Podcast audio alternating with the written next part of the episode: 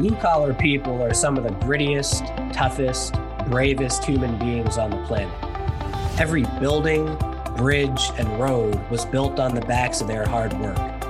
Every piece of raw material was mined by their calloused hands. They manufacture our goods and transport them around the world. We see that strong outer shell, but there's more to every person than meets the eye.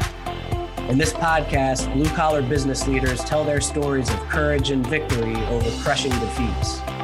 That's only possible because of a mental and emotional fortitude and a willingness to ask for help. It's our mission to bring hope to those of us who are strong on the outside, but may be living a life of quiet desperation on the inside. We'll do that by working together to tell the truth about the challenges we face and what it really takes to break through them.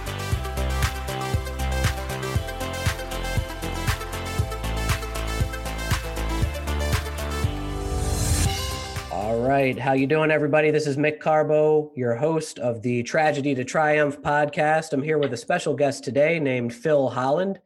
How you doing, Phil? Um, all good. Thanks for having me. Oh yeah, absolutely, man. I, oh, I've been I've been excited about having you on the show, Phil, for for a while now. You and I have been going back and forth about this for a couple of months, and I'm I'm pumped to have you here. Phil's got a uh, a crazy and um, ridiculous story to tell here, and uh, I'm you know I'm just honored that uh, you'd be willing to get on and and share on this podcast to this audience, and I just want you to know I appreciate you for that, man. Yeah, and I appreciate, like I said, you having me. Um, I'm always appreciative for somebody, you know, giving me that small platform to to tell the story and to reach, you know, whoever I reach and whoever's listening. So, yeah, uh, appreciate it. Definitely reciprocated. Oh, awesome, man. So why don't why don't you just get started by taking a moment and sharing a little bit about yourself by way of introduction? What would you like us to know about you? Sure. Um, well, I could that could be a whole podcast in of itself, but yeah. you know, for sure. I mean, uh, right now I'm I'm 27 years old. Uh, since November, uh, I was born. A lot of people don't know this about me, but I was born in Africa. wasn't born in the U.S., but I got here when I was three. So like I'm I'm truly, you know, literally African American in the most literal sense. Um, I I draw, I, I, watch a lot of TV. I'm a huge NBA fan. I uh, love anime. I mean, there's a lot of things that I like. So, you know, that's why I said I could really go into a lot of things. But um, right now, I'm into. Uh, I have a daughter, by the way. She's three. She turned three a month ago.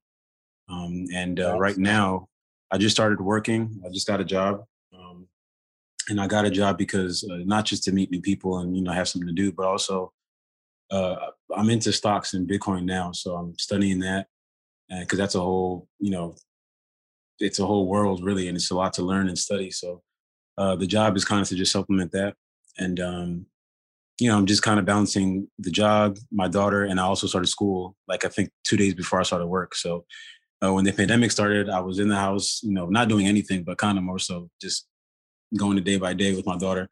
And then January hit, and then all this stuff just started at once. And not in a bad way, but I'm just like you know balancing everything. And know, that's kind of where I'm at now. And also, obviously, doing the podcast every now and then and sharing the story. So, yeah, yeah, yeah.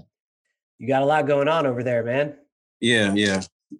I'm, and I'm learning to. I'm glad I do because this is what I asked for. Because I was so bored being in the house every day, um, that you know, I was finally able to get things going. And uh, have something to do. So good. We about that.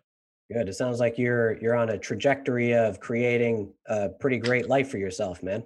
I hope that, uh, that's what's got me in a good mood. I finally have a plan, so hopefully it all works out. Good. Good. All right, so let's let's take a turn here and and have you get started sharing your story. you know, like I said at the beginning of this uh, podcast, Phil's got a you know a pretty crazy and ridiculous story to share with us here today, and um, uh, you know the name of the game here on the on the show. This is about uh, people's adversities or obstacles that they they've had to overcome over the years, and uh, would love to hear what you have to share about yours. Yeah, sure.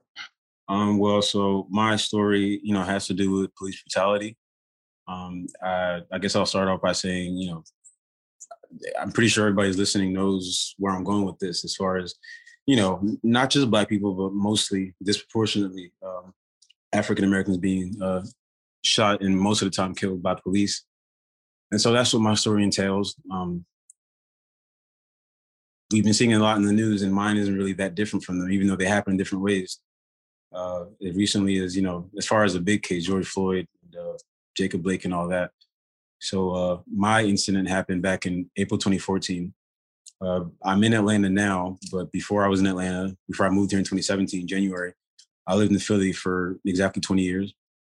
And um, you know, Philly is not the most dangerous place, but it's not the safest either. It kind of has a reputation, which is you know not accurate, but like, I mean, it's dangerous everywhere. There's people everywhere, so you know things sure. happen everywhere. But uh, Philadelphia in particular, uh, you know, there's certain areas that you don't want to find yourself in. And uh, so this is April 2014. At the time, I was working two jobs. I had, I was taking two classes, I think one or two. And I was, I had a, one of those jobs was a pizza delivery job. And so that morning, that day, sorry, sorry if I cough every now and then. I think I have a cold. It's been freezing here. But um, that day I started the uh, started my first job was the airport. I was there from five to twelve, and one of the classes I was taking was a public speaking class. So I took that from one to four, and then the pizza job was five to eleven. So you know that day was very normal in particular, uh, and uh, it was around ten thirty. I was at the pizza job, and I there was one order that came out. It was the last order of the day, and so it wasn't how the pizza job works or any pizza job works. If you have several delivery drivers, they'll will just rotate and take orders out. And so it wasn't actually my turn to take that order out because I was, you know, cleaning, getting ready to pack up for the day. Wow. And the person who turned it was actually told me, "Hey, Phil, do you want this?" And I was like, "Sure, I'll take it, whatever." Um, so you know, ironic twist of fate, it wasn't even mine, but I went out and delivered the it was a cheeseburger to an older woman.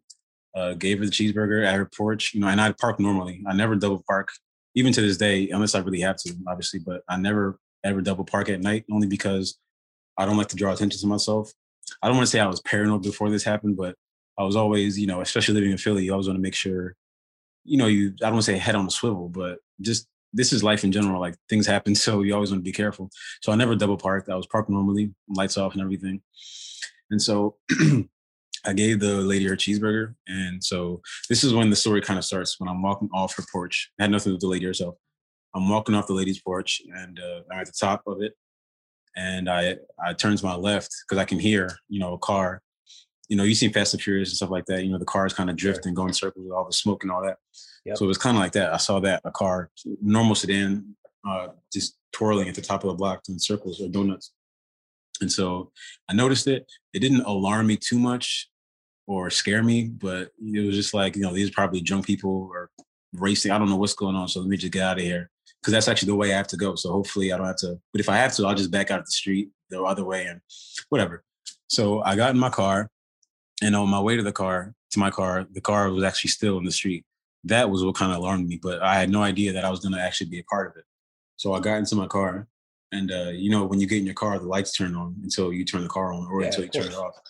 So I got in my car and the lights being on that way in the dead of night, and it wasn't that dark, but you know, when the lights come on, you can't really see outside the car like that as well. So I turned the lights off, you know, because that kind of made me like a little nervous in a way. So I turned the lights off in the driver's seat. And this is when to the right, you know, because I'm on the right side of the street. So to my right in the sidewalk, I see, you know, a dark figure, all black, approach me and everything I'm about to tell you is going to sound like it happened within, I don't know, 30 seconds, a minute. But this is all within like literally, I'm going to say like seven, eight seconds, maybe less, maybe more, but no more than 10 seconds. It all happened really fast, as these things do. So yeah. I see a person to my right, you know, approaching me. And uh, before I even have time to think about what's about to happen, what's going on, I see a flashlight, or he shines a flashlight in my face. And so I block it with my right hand. And then as I block it with my right hand, I see another figure in the street to my left. And again, all black. I can't really see what they're wearing, but it's just I can see all black and it's kind of baggy clothes looking. But I didn't have time to think about that. Like I said, I just see a figure in the left in the street. And this person I can see, I can make out, you know, a gun coming out of his waist. And so uh, when I see that, I kind of, you know, went into fight or flight where I was just like, all right, I can't fight people with guns because I'm, and I have about like $400 in my pocket, which they don't know this, but you know, people get robbed for less. So they don't, I, I have no idea what, what's about to happen. I don't know what's going on. Yeah, so man. when it's a fight or flight, um, I don't know how I didn't hit the car in front of behind me. I always say this, but because it's fascinating, but I put the car in reverse, very quickly before I, faster than I even knew how. And then I put it into drive to, you know, get out of there, get out of the situation.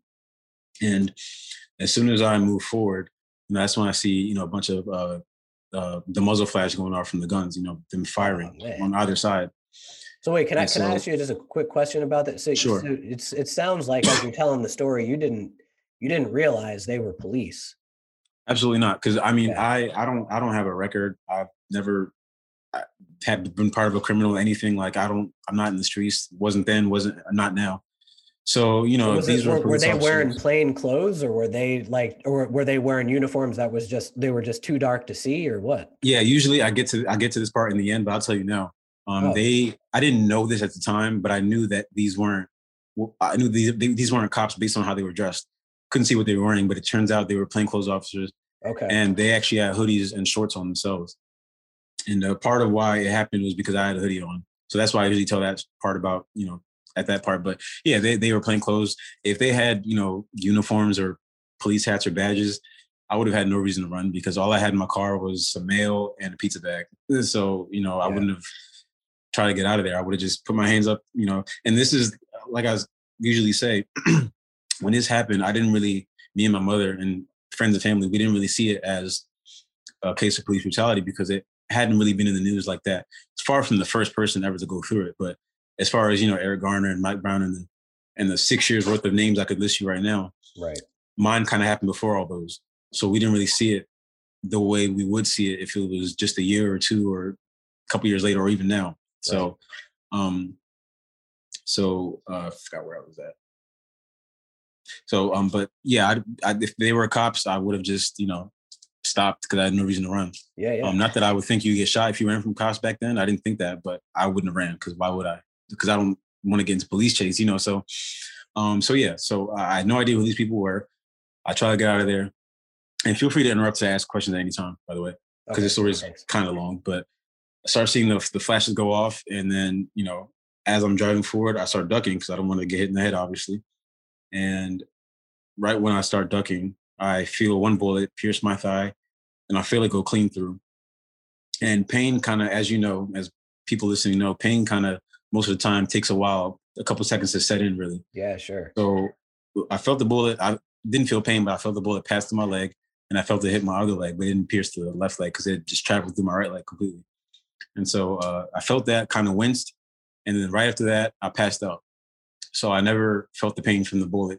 It was more so the pain. The pain came for the next two weeks because, you know, I had to, I'll explain why, but yeah, um, I passed out. Didn't know why I passed out until afterwards. I'll tell you in a minute also. But what woke me up was me crashing into a fence a couple of seconds, you know, a couple of yards down the street. Because, you know, obviously I just passed out with the car moving. And so uh, there's glass breaking all around me, you know, and uh, I wake up and my face is very wet and I can't see anything and I don't know why, but I just hear glass breaking all around me. and um, next thing I know, about five seconds later, as I'm trying to wrap my head around what's happening or what just happened, you know, somebody pulls open my door and he says, "Police, freeze, police." And me, I don't have time to think about anything, but I'm very aware that I just got shot because I know that just happened. I just saw it or yeah. felt it, whatever. So, you know, this is me kind of going into shock, even though I'm very aware. I just kept repeating, like, you know, I just got shot. Please, I just got shot. Somebody just shot me. No idea that it was him that just did it, but he said police, and I'm like, police wouldn't shoot me. Not that I'm thinking mm. about it that actively, but I'm just like, police, help. Or, you know, somebody just shot me. And I said it like five you times. You're thinking he's there to help. Right, because he's pulling up the door. You know, yeah. I, you know, I just got shot. That's all I know. I just got shot. I just kept saying that, and his response before he pulled me out the car was, I, I was saying I just got shot. he said back to me, he was like, "No shit, Sherlock," and I didn't really have time to think about why he would say that. I just kept saying that, and so he pulled me out the car, and it wasn't eight minutes like George Floyd, but he had his knee on my back while he handcuffed me while I'm bleeding out my leg and face. Um, but uh, and he put me not on the floor or not on the seat of his car, but on the ground of the car. And you know that little ridge in the middle of the floor yeah. of the car. I, I, remember feeling my rib was kind of like just you know on it, so I was uncomfortable, but I didn't have time to be uncomfortable because I passed out in the car like about I don't know how long, but not I wasn't conscious for long in that car. So they are the ones that took me to the hospital, the people that shot me. Um, and so I woke up in the ER. I remember what woke me up was, you know, in the ER when they're about to operate on you on your lower extremities, they don't have time to unbutton you and like pull your pants down nicely and all that. They just got to get to it. So they're yeah. cutting open my my uh, my pants, and so I remember feeling like it was yesterday. I remember feeling like gust of wind just hit my area down there. That's what woke me up. And so I kind of tried to jolt up, but I couldn't because I was so weak. And so the doctor to my right, and I'm seeing like a bunch of people moving around back and forth talking, and I see the you know lights on the ceiling, and I know I'm in the hospital. And so the doctor next to me, uh, I can hear him. He says, you know, he sees me try to get up and, and, and talk. And he says, Hey, are you okay? Obviously I'm not, but you know, he says, Are you okay? And I'm like, here I go again. I'm just like, I just got shot. Somebody help me. I just got shot. And he says, You're gonna be okay. And so he asked me, uh, you know, the the year and the president, you know, standard questions to see where I'm at mentally. Right. And so I was finally able to calm down and answer the question. I said Barack Obama 2014, et cetera, et cetera. He said, What's your name? I said, Phil Holland. And um, so that's when, you know, he filled me in. He said, Okay, well, you've been shot in the leg. Um, and I did I don't remember like how he told me, but I remember him just telling me, You've just been shot. We're gonna work on you, you're gonna be okay. And uh I was doing, I guess, okay mentally until he asked me, he said, you know, do you have anybody we can call for you to come get you, not get you, but like come see you. Right. And so I thought about my mom. Now, quick side story. A year before this happened, my mom left to go to New Jersey and she wanted me to go with her, me being her son and all that. But, you know, I felt that it was time for me to, because I was 19, going on 20. I felt that it was, a, you know, time for me to, you know, just kind of figure out on my own, just get some roommates. And, you know, she was going to leave the house that we were renting out. So she left me the house and uh, ended up getting some roommates. My girlfriend moved in at, a couple months after that. And so, you know, just I was living by myself at the time. Mom's in New Jersey.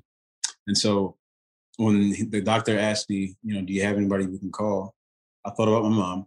And that was when I kind of started panicking. Like, cause I'm thinking like, oh my gosh, my mom. Cause me, I love my mom. Like she's my best friend almost. Yeah. So I started thinking like, oh my gosh, mom. Like I'm, I'm, I started thinking like creating these scenarios for myself, like I'm about to die. What if I'm about to die and I don't see her again? I started thinking about my sisters and all this stuff going on. So wow. I kind of started crying and I wasn't screaming, but I was just like kind of panicking and crying. And you know, when you're losing blood, you can't really sit there and like do too much because then you lose blood faster. Yeah, yeah, faster, you know? it's dangerous. But obviously, me, I don't have time to think about that. I'm just thinking about my mom, and I'm just like, oh my god, my mom, you got to call my mom. He asked me for a number, and I had it in my head. I still have it memorized to this day, but for some reason, I was too busy panicking to give just give him the number.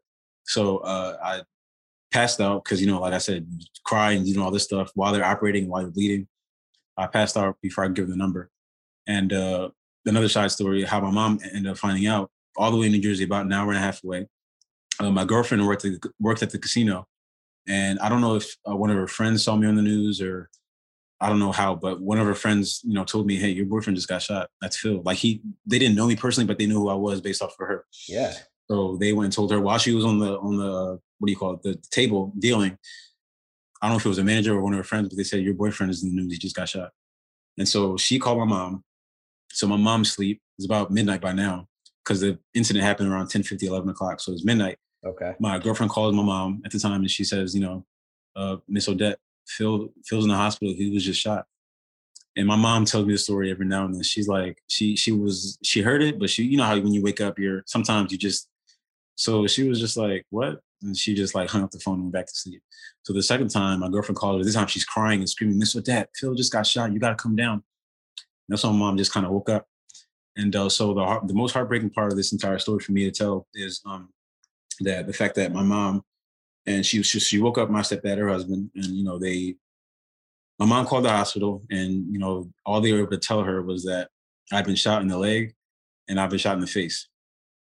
Nothing else besides that. You know, obviously they said we're going to do our best. We're going to work on him, but they can't promise anything because obviously if you say, "Hey, he's going to be perfectly fine," and then I'm not, that's a problem. Yeah, yeah. So yeah. Uh, they weren't able to confirm anything. Just tell her what happened. And so for me, you know, just I don't know if you have children, but uh, yeah, even three, before, I can I can yeah. imagine. So even before I had a daughter, I was thinking how crazy it must be for for somebody to drive from New Jersey to Philly an hour and a half, not knowing whether their son is alive or dead. And if he is alive, he got shot in the face. So what is what is that gonna look like? Like what is that? Is he gonna be talking right? Is he gonna be thinking right? Or is yeah. he gonna have a hole in his face? I'm just like thinking about what she and she told me all the time, like she was just staring at the street, like she wasn't driving, she was just staring outside, thinking like she doesn't even know how to describe herself when she tells me. She's just like, I had no idea what to think or what to expect or whatever. And um, so Wow, man. That's that that kind of kills me. So I can only imagine. I don't even want to imagine anyway. But anyway, um, so she got to the hospital. Police chief was there at the time, or was there when she got there, and there was a bunch of news people around. But like I told you earlier, we didn't really see it that way yet. We just thought it was two cops that just I don't know, maybe you want to call it a mistake, whatever. But uh, she kind of didn't want to talk to the news reporters or whatever. She just wanted to move past it. Police chief was there. He told her that, and he filled her in on why it happened. He said that they were there were shots in the area from around where I was at, a couple blocks away from where I was at, and um, basically the suspect, from what they were given, was obviously a black man. Um, I say obviously because I'm black. Uh, he was wearing a hoodie, and he was six five. The last part is the crazy part because I'm five five, like a whole I'm nowhere oh, near not even six feet. So that's why that's the first indication that I got that I'm not that I thought it was racial profiling yet, but it was just like, how are you looking for a six five person? I'm short. I'm I'm short, like average woman size. So you know that take that take with that what you will. But um, so my mom she got that, and like I said, she didn't care. She just wanted to get to me and see me. So mm. uh, I have a picture on my Instagram but she walked into. Basically, my face was wrapped up, just couldn't see anything but my chin and my forehead and some of my forehead.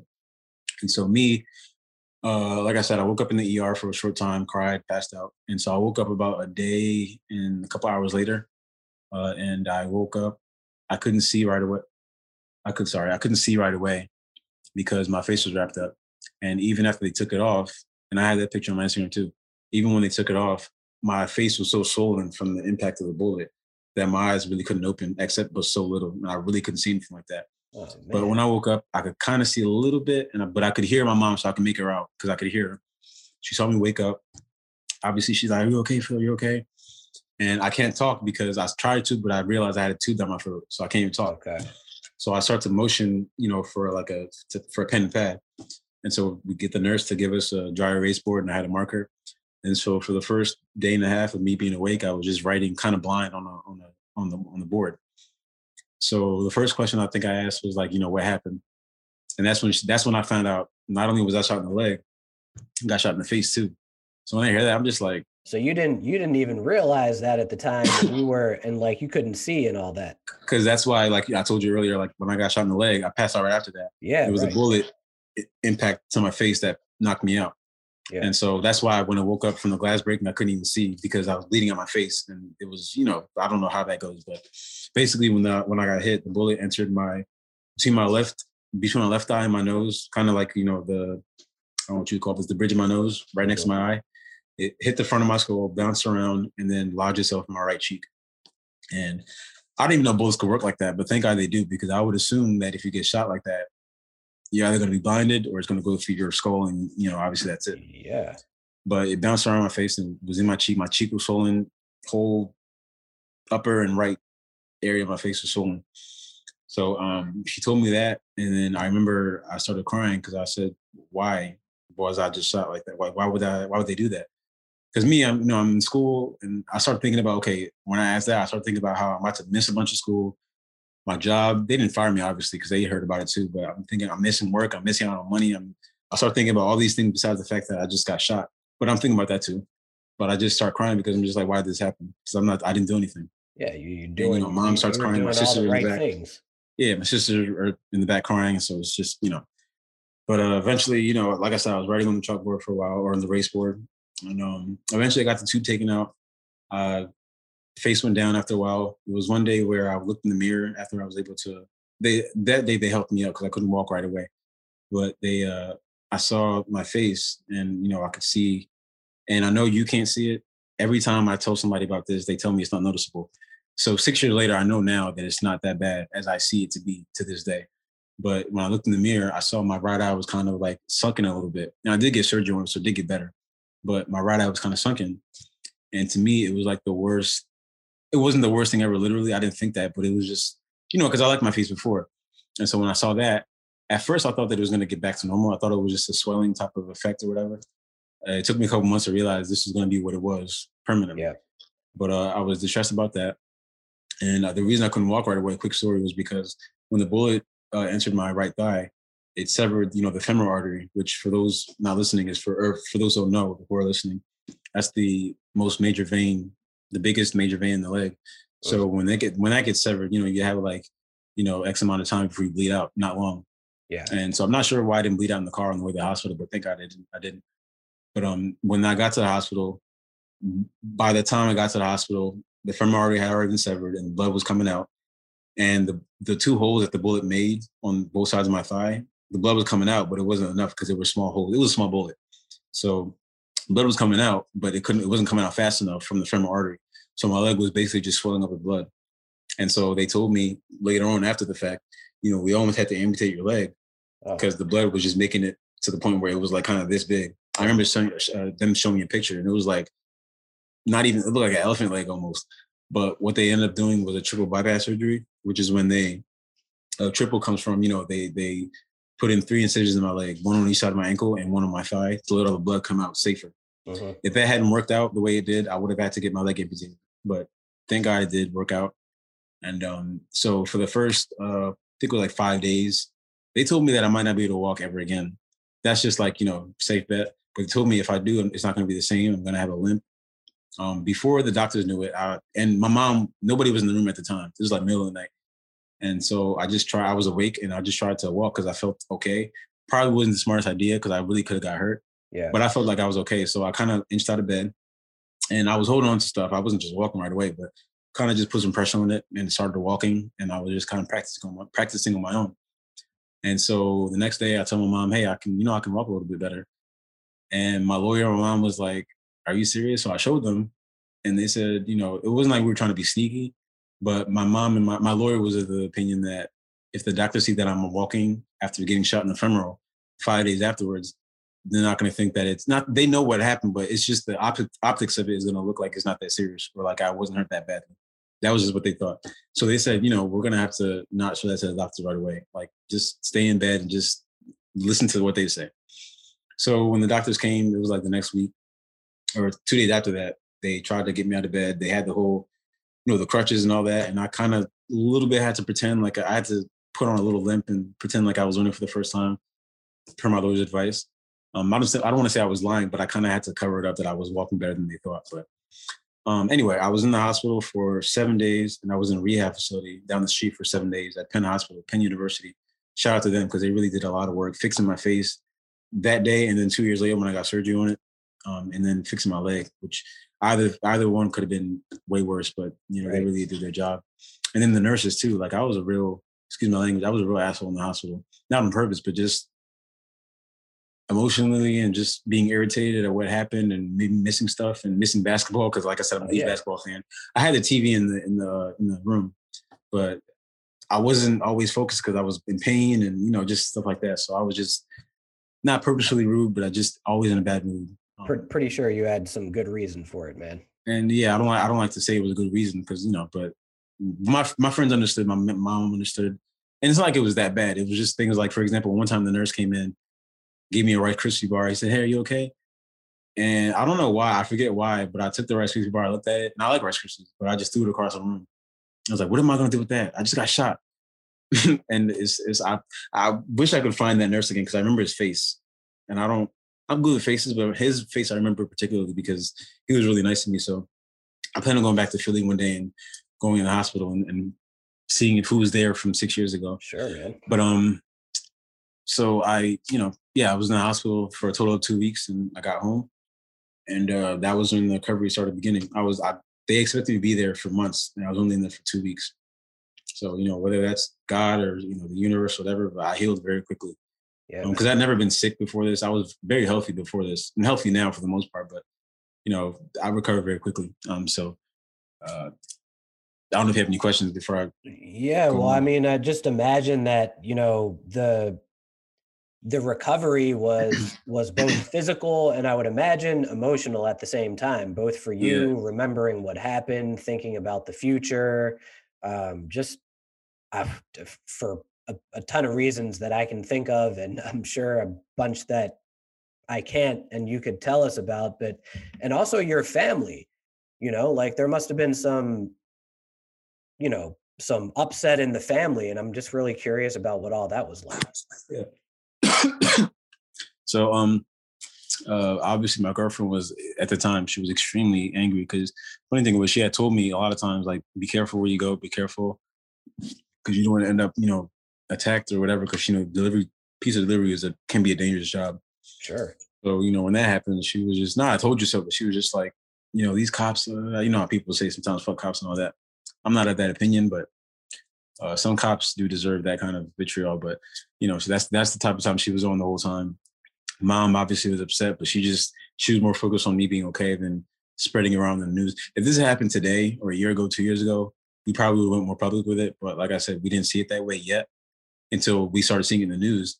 So at the time, we just wanted to just, you know, obviously it was a became a court thing we sued, but besides that, just wanted to focus on my recovery. My sisters were they were I think 16 or 15 and 14. So, you know, they understood what happened, obviously, but they didn't know the gravity of it. Not not that did we yet. So uh, for the most part, it was just, you know, happy he's at the hospital. At the time, obviously they were scared I would die, but once I was out, they were happy I was out. I was okay. And that's more so that was the focus.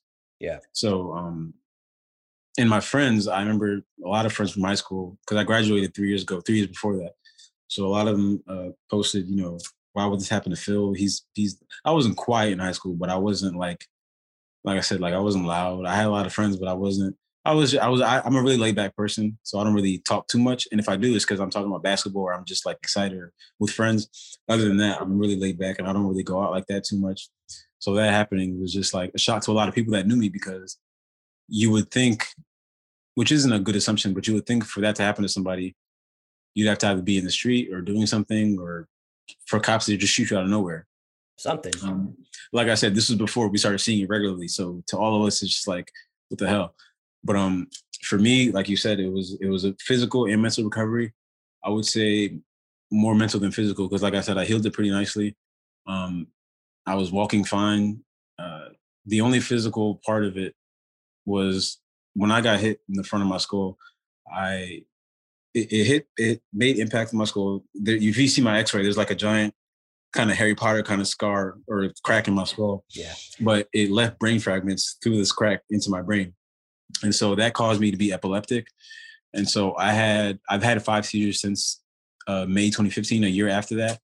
Uh, the first one I was at my mom's house. They were watching Real Housewives or whatever it was, and I was just sitting on my phone, and mom was doing my sister's, sister's hair, just like that. It's almost like falling asleep. Next thing I knew, I woke up in the ambulance, and I'm just like looking around, like, what's going on? And they tell me you just had a seizure. And so my mom describes it. She was saying she was just sitting there doing my sister's hair, and she just looked at me because I was making noises, and she thought I was asleep. But she looked at me, and I was just shaking, and my tongue was sticking out, mm. and I was kind of rigid. And she had no idea what was going on, but she called, the, obviously called out, called the ambulance, and um, you know, I found out in the hospital during after that seizure that you know I had brain fragments or bullet fragments in my brain, uh, and that's why there's kind of nothing I can do about it besides take get medicine for it. And so, uh, the first seizure I got on some medicine is called Keppra. I had a second one a year later while I was driving this time, uh, but luckily I wasn't on the highway or anything crazy. I just kind of hit the curb, and my girlfriend was me at the time, so she kind of took control of the car because she knew what it was because you know she had not seen it, but she had heard from you know what had happened in my mom's house. So uh, that was the second one. The third one was, you know, the day before Trump got elected.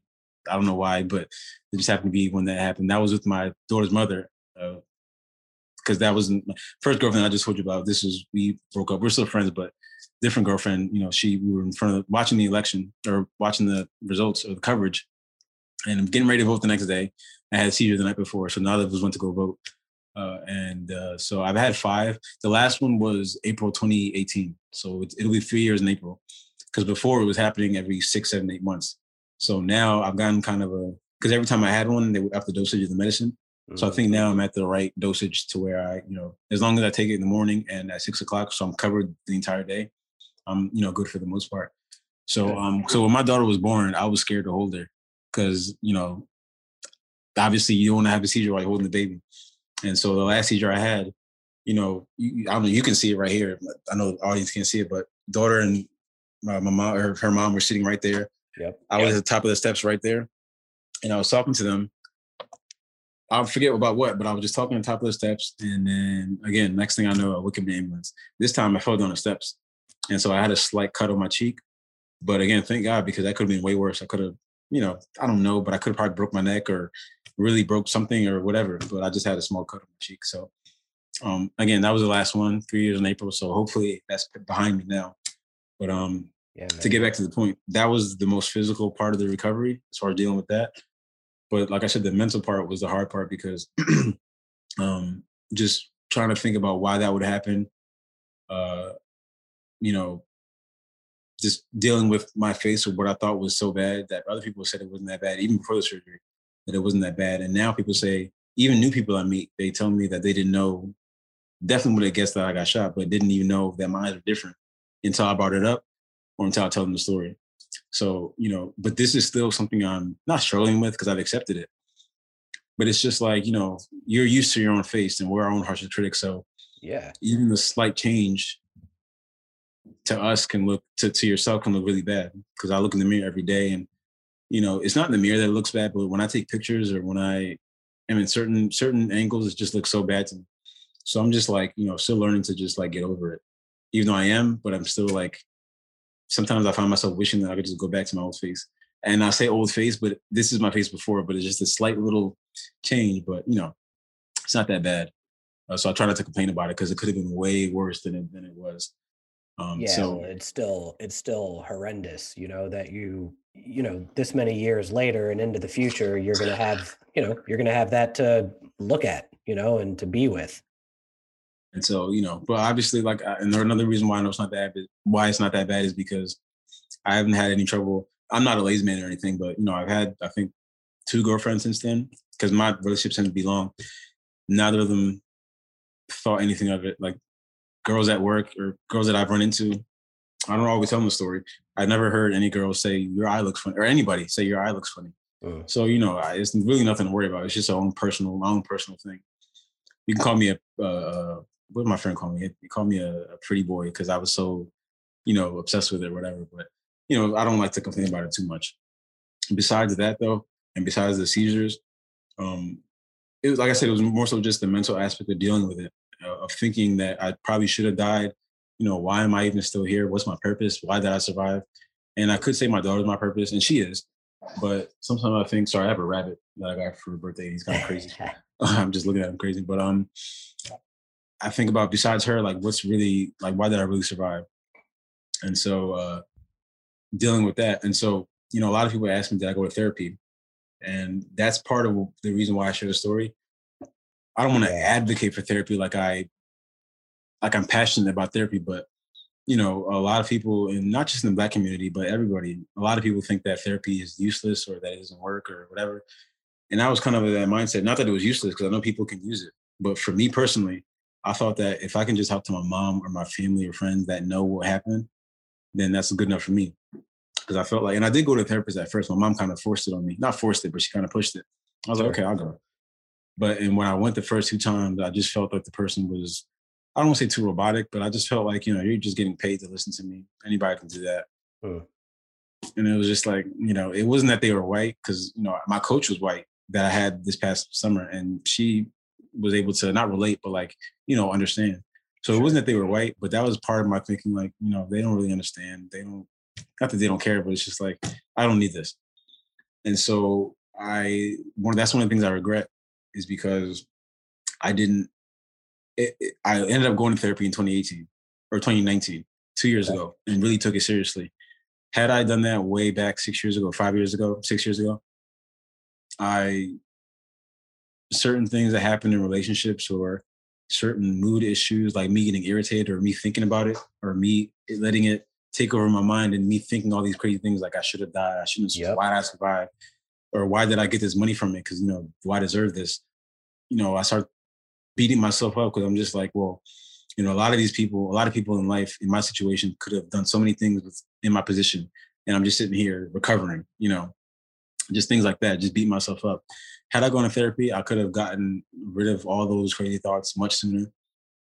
But you know, seasons and reasons, you know, things happen for a reason. But sure, man. You know, I say that to say, like, you know, a lot of people think that therapy is whatever, but I would sit there and say, even if you don't think you need it, like in my case, nine times out of ten, it was surprise if you get the right person, because that, that was the small part of it. It wasn't the right people the first two times. That's why what made me think that it wasn't right for me. But I this time I when I went two years ago, I looked for somebody specific that was, you know, a black person that was not into the whole police brutality thing, but had a familiarity with it. Yeah. And so when I went to therapy, I ended up saying things that not that I didn't know, but I didn't really think about that much and I ended up spilling it out. Like, for example, to this day, I'm still scared that, you know, when I get older, not even when I get older, maybe it's going to happen when I'm 40. And I try not to speak it into existence, but I think that, like, for example, when I'm 45, not even that old, what if like the bullet fragments in my brain, God forbid it doesn't kill me somehow, because they don't say that it will, but I think like, what if I get dementia or like, what if I get some type of, some, what if something's happening in my brain right now that's not going to show up years from now? You know, I, things, things like that. And I really just let that go in therapy and really explain for the first time really why I kept thinking about the accident and why I was still so not that I needed a reason, but why I was still so upset about it or why I was still so scared. And uh, speaking of scared, the first year after it happened, even to this day, but it's way better now. But the first year or two, I could not, literally could not sit in the car at night because that was the position that I was shot in. I couldn't sit in the car, whether it was driver's or passenger seat couldn't sit in the car at night because I was always literally would have my hair turned like this, just always looking around. I couldn't be on my phone. I couldn't do anything. Yeah. So I was just not couldn't do it. And um, being out at night, it took about a couple months, but you know, being out at night was terrifying to me. Um, and and sometimes I would think like crazy stuff like, you know, what if they come find me and finish a job or some crazy stuff like that. Just having all these crazy, that's one of the things I talked about in therapy that my my therapist was just like, not that he thought it was crazy, but it was just like, no, nah, just relax. It's not like that. But stuff like that was a, a, big part of the mental battle that I had to overcome. And I don't make it seem like it's the worst thing ever because people are going to be worse. But you know, for my story, that that was what I went through. And um, man, that's pretty. It's pretty bad, man. You know, like you, you. I, I I'll even circle back to the thing that you said earlier about being a, being scared to hold your baby when you had your daughter, you know, because yeah. of the seizures. Mm-hmm. You know, like that's that's stuff that no person should have to deal with in their life, you know? Mm-hmm. So I'm glad that you that you did seek out the therapy when you did. And I'm mm-hmm. I really appreciate your willingness to share that here too, because I, I feel like it's so relatable to a lot of people. You know, we yeah. you know, look at probably most of the audience has never been shot before, right? But that mm you know there's other things that are going on like addiction yeah. issues stuff at home mm-hmm. you know like whatever and and people people are question therapy there's the stigma around mental health there's is this really going to help me you know how do i find the right person it costs money you know all mm-hmm. this stuff time so i really appreciate your willingness to share that part and, and say how beneficial it was for you yeah and, and obviously besides the money issue because not everybody can afford it because they are expensive sometimes but if it's not a money issue or a time issue, at time that's kind of like if you if something is important enough, you'll make the time, no matter what it is. So I would say if it's not a money issue, I would advise, and I don't want to say if it's serious enough because different things are serious to different people in different ways. So, you know, me getting shot, that's something serious, but it doesn't have to be that serious. It could be whether it's, you know, depression or being upset about something or being worried about something if it's worth the money to you and you have it, I would say do it because you will be. So I was surprised by mm. just how a conversation with someone that's trained professionally to guide you through these things. Obviously, because that's why my family and friends didn't do it for me because they're just they're just family and friends. They know me personally, but therapists are trained professionally to kind of just poke certain holes or, or not holes, but like you know just hit certain areas to get you to talk more and delve into things that you didn't even really delve deep into yourself on my own. So that's the best way I can explain it. But like I said, it really did wonders for me mentally. Like I really can't really explain how much it did for me. Yeah. But um obviously you got to be willing to do it. So yeah, that's that's one of the reasons why I share my story. Um, the second reason why I share is because of the another stigma that I mentioned it earlier because I kind of had this assumption, but not totally, that you know for you to be shot by police, and we've seen video recordings by now in the past six years, video recordings, most of them are, are recorded, or a lot of them are. And even if they are, like for example, George Floyd, they say he had fentanyl in the system or whatever. Jacob Blake was running away from them and all that stuff. Even when they're, let's say, doing something, nobody deserves to get shot or killed that way. But I share my story because say you don't really have to be doing anything to be in that position. You just have to be. I don't want to say the right skin tone, like it doesn't happen to white people too. I've seen one or two that where the victim was white. I think one happened two months ago in December where I don't know if he was white or Latino. I just only saw the picture, but I, I didn't really look too deep into it. But it's not just black people, so I don't want to say it's a black problem, but obviously disproportionate to black people. So you know, you don't have to be doing anything or being in a bad situation or being in a bad position. It's really just a matter of wrong place, wrong time. For me, it was. But a lot of times, racial profiling. A lot of times, like for example, Philando Castillo, you know, the guy that was sitting in his car, or his, his, his girlfriend was driving. He had his daughter in the back seat, and he was telling the cop that he had a gun in the car, a licensed gun. Cop asked him to pull him out, and he was doing it, and he still got shot just based off of fear. That's one egregious example, but I share my story because like people think that you have to be in the wrong somehow. Like cops can't make an error in judgment or be trigger happy or be too drunk of power, whatever it is. You know, like I just told you my story. I wasn't doing anything. Yeah. To this day, I still don't have a record. I don't have a I don't have anything to my name. Like that's why the case went so it was it was long, but that's why it went so fast because they had nothing on me. No drugs in my car, no drugs in my system, nothing. So, you know, I challenge somebody to who knows me personally, but you know, nobody really does nobody who knows me personally can say, "Oh, this is what you're doing," because they know me. So those who don't, you know, look my story up and tell me what I was doing wrong. Besides, you know, and this is segues into my next thing. You know, what did I do wrong? I'm in the hospital, and my friends, a lot of my friends told me they saw it on the news, they saw it on Instagram, Facebook, and I deleted my Instagram before my friends came because I was just like, I'm tired of these messages. Didn't delete Facebook, but I suspended it or made it inactive somehow. I wish I didn't delete Instagram because I regret that to this day because I made another one in July I had a lot of pictures on my last one, uh, you know, but um, my friends would tell me that they saw saw my face on the news, and I think Meek Mill had posted me on his on his Twitter, and because he was from Philly. So uh, when I heard that, I started googling my name to see, you know, what was said or what. So I saw that they had pulled a picture of my Facebook and they were using it. Luckily, it was a good picture. I didn't mind it. But one article I saw said that you know the cops that actually shot me, they said that they that I was trying to run them over and they said that they had told me to stop. They screamed at me to stop before I started moving the car, and then I ignored them and just tried to run them over. Now, Man, you know, crazy. before I even explain why that's false, I'm pretty sure you or the listeners can even surmise that's false because I just I already told you what they were wearing. They weren't in uniform. Right. Um, a witness that actually saw the whole thing unfold, two of them came from a paint sip class. They saw the whole thing unfold. They gave their testimony um, to my lawyer later on, uh, they did not have badges on. I didn't know this, but they didn't have badges on when they approached me. But they had them out after when backup came. When I was on my way to the hospital, they had it out afterwards, and they tried to give their statement to the cops that were there, but they got shoot away. Um, and so when I saw that, you know, I was just like, that was my first indication that it wasn't really an honest mistake, or if it was, they weren't treating it as an honest mistake. and this is me just trying to be fair because I don't know the people, those cops to this day, I don't know them. I don't. I know their names. I could say their names now, but obviously I'm not gonna do that. But you know, I don't know them. But just in the interest of fairness, you know, if it was an honest mistake, you know, I never got an apology, never got a call, never got an email, nothing. Man. Not only that, I'll tell you what I got in a minute. But besides the no shit Sherlock when they pulled me out the car, that was another thing that told me like they didn't really, you know. But saw that article that said that I was trying to run them over, which was just like, no, I was trying to get out of there because you guys are about to shoot me, or at least put a gun to me for no reason. Um, because to my knowledge, I, to my knowledge, I have no reason to have a gun pulled on me by a police officer. So that was one and two. The third thing was, besides me not getting a call or apology, which I wasn't waiting for or looking for, but in hindsight, I realized I never got that. When I started telling the podcast, these stories or telling these podcasts my story, I realized in hindsight that I never really because they would ask me, did they ever apologize? And I'm like, no, they didn't. But when I tell you the next story, I'll tell you why I never really expected one.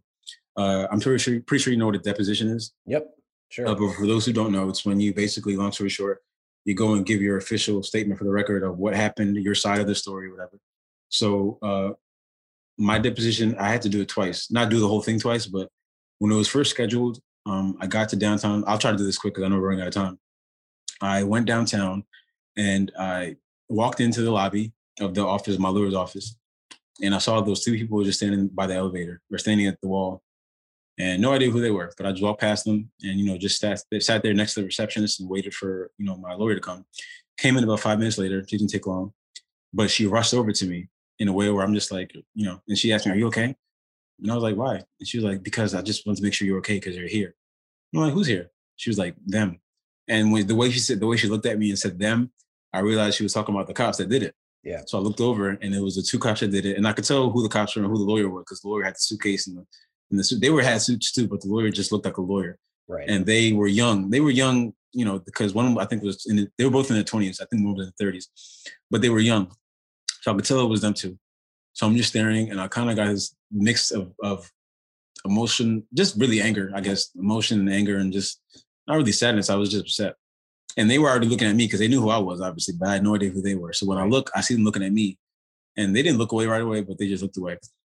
And so I stared at them the entire time. And I told when I told this story, people don't believe me when I say that I was staring at both of them. One of them looked back at me while they were going in the elevator to go upstairs.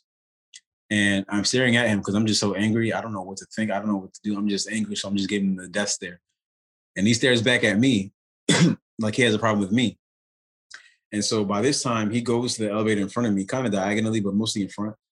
And I'm just staring at him, and he's staring back at me as the elevator doors closed, kind of like a movie almost. And that made me even angrier because I'm just like, why are you staring at me like I shot you? Like you shot me. I don't know which, if he was the one that did the face or the leg, I don't know which one it was, but either way, it's just like, why are you staring at me? But anyway, they were there because they wanted to be present during my deposition. And my lawyer thought that was ridiculous because why would you want to be in the room while he's telling the story? Yeah. Unless you're going to apologize or, you know, try to understand. But she thought, and I, after she said this, I felt that too. She thought that they were trying to intimidate me. And so when she told me that, I got so fired up. I was like, okay, bet, let's go. They think they're going to intimidate me. Wow. I'm going to go and do it. Not only am I going to do it in front of them, I'm going to stare at them the entire time I do it. How about that? This is me just speaking out. I'm speaking out because I was going to do it. I was angry enough to do it my lawyer said, you know what, that's not a good idea because you don't want to give them a you don't want to give them a reason to any type of reason to make any kind of argument that you're a bad person or whatever, even though that's small. And you have a right to be angry, but let's not even do that. So we rescheduled it, but then they were there for the second time because we found out that there was no legal precedent to keep them from being present because you're allowed to be present during the during the opposing party's deposition. so I did the deposition in front of them, didn't look at them, but I tell their story because when the case finally ended, and my lawyers came to me and she she called me and she said, "Hey, they want to um, they want to settle. They don't want to go to court." And obviously they don't because you're not going to win that because you have nothing against me and no good reason. And on top of that, Philly, the the the law, and I don't know if it was just Philly, but mostly a lot of states, you're not allowed to fire at a moving vehicle because you can easily shoot somebody else. Wow. So my car was moving when they shot me, obviously. So that on top of the fact that I was just an innocent person delivering pizza, there was no case to be had on their side. So my lawyer said, you know, obviously they want to settle. Um, and I said, that's fine because I really don't want to keep this dragging on because I'm tired of thinking about it. I'm tired of doing these depositions and these office meetings and all this crazy stuff. Like, I just want to live my life and move on. Yeah. Man. And so she told me, um, you know, they want to settle. I told her I'm willing to do that, but what I want on top of that is I want to meet them in person, sit them down or sit down with them, and not on some kumbaya stuff like, hey, let's be friends, or you know, I want to ask you, ask them, why'd you do that? Like, what's your problem? Why did you shoot me mm. in the face, or why did you shoot? They shot at me 14 times, by the way, and I only got hit twice. They shot at me 14, so that's that's intent to kill. That's crazy. And I could have easily been somebody walking out their house to go to the store or whatever, because they saw me go off the porch and go into my car. So I could have been anybody. And like I said, I'm five five, nowhere near as tall as the person you're looking for. So I want to ask them all these questions like, why did that happen? Like, what's what's up? And my lawyer told me, you know what, that's probably not a good idea because this is when this is the third reason I knew that they weren't really apologetic about what they did.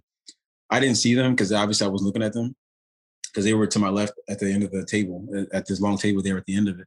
My lawyer said that, you know, when I was doing my deposition, that she saw them in the corner kind of giggling and drawing and doodling and kind of just like snickering and not really taking the whole thing seriously. I don't know what to make of that, but what I do make of it is they didn't really care about what they had done or weren't apologetic about it. To, sit there and laugh while I'm telling the story. I mean, what does that tell you? You know, yeah, that's. Um, I'm not gonna tell you what it tells you. You, you, you know, you decide for yourself. no, but you know that I was just like, I still wanted to do it. My lawyer talked me out of it. She said, you know what, you should just take your money and move on because you're not going to get the closure you think you're going to get.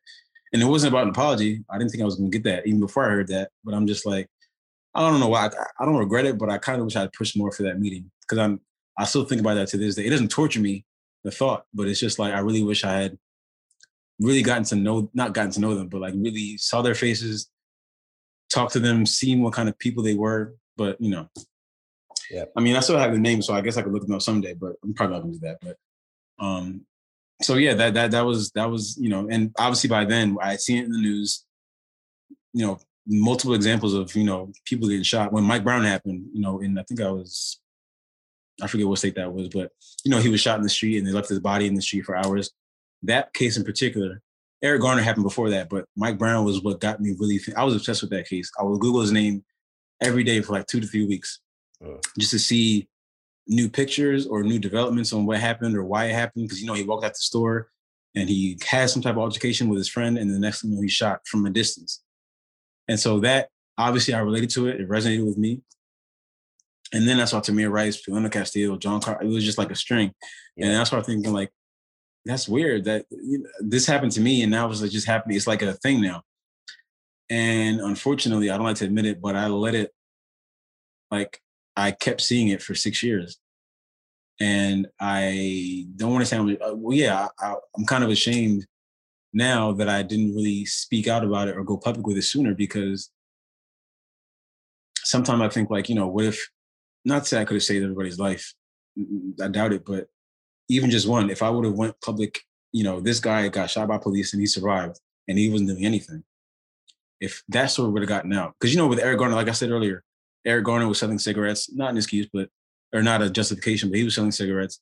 George Floyd had fentanyl in the system. Jacob Blake ran from them, which is kind of more, you know, but Walter White had a machete. There's always something that they say, you know, he was doing something. Uh, but, you know, in my case, or Philando Castile's case, or Charles Kinsey, where he was sitting on the highway, sitting down with his nurse next to him and still got shot. But the white nurse somehow didn't get shot. Not that I'm the only example of somebody not doing anything to deserve that or anything to to really bring that on themselves. I just feel like if I'd went public with that, I feel like it would have changed something. At least one person that you saw in the news would have maybe not died or wouldn't have got shot. I don't know that for a fact, but I'm just thinking like, I'm thinking this last year when you know Corona happened and then George Floyd happened and Breonna Taylor, kind of within the same two months. And so I'm in the house, and I'm just thinking like, and I for the first time I had to really I had the time to really think about everything, and I went to therapy already, and so I'm thinking like, you know, maybe I should just start talking about it because it's time to stop being quiet about it because it's not obviously it's relevant uh, more than it's ever been, especially with George Floyd. Uh, because I'm seeing this in the news like every day they're protesting and all this stuff. And so that's when I I, I ended up getting a coach that was more so for like just getting myself out this rut. Because when that when Corona happened, I was in the house all day every day.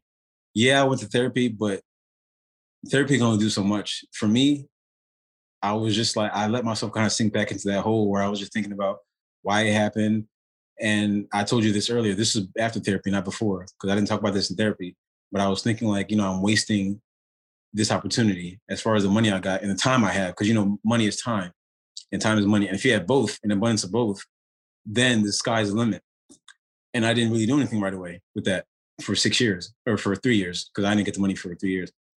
But I was thinking, beat myself up like, you know, I'm not I'm not shit. Like I'm not doing anything. And a lot of people would have been able to open businesses or help a lot of people or do something.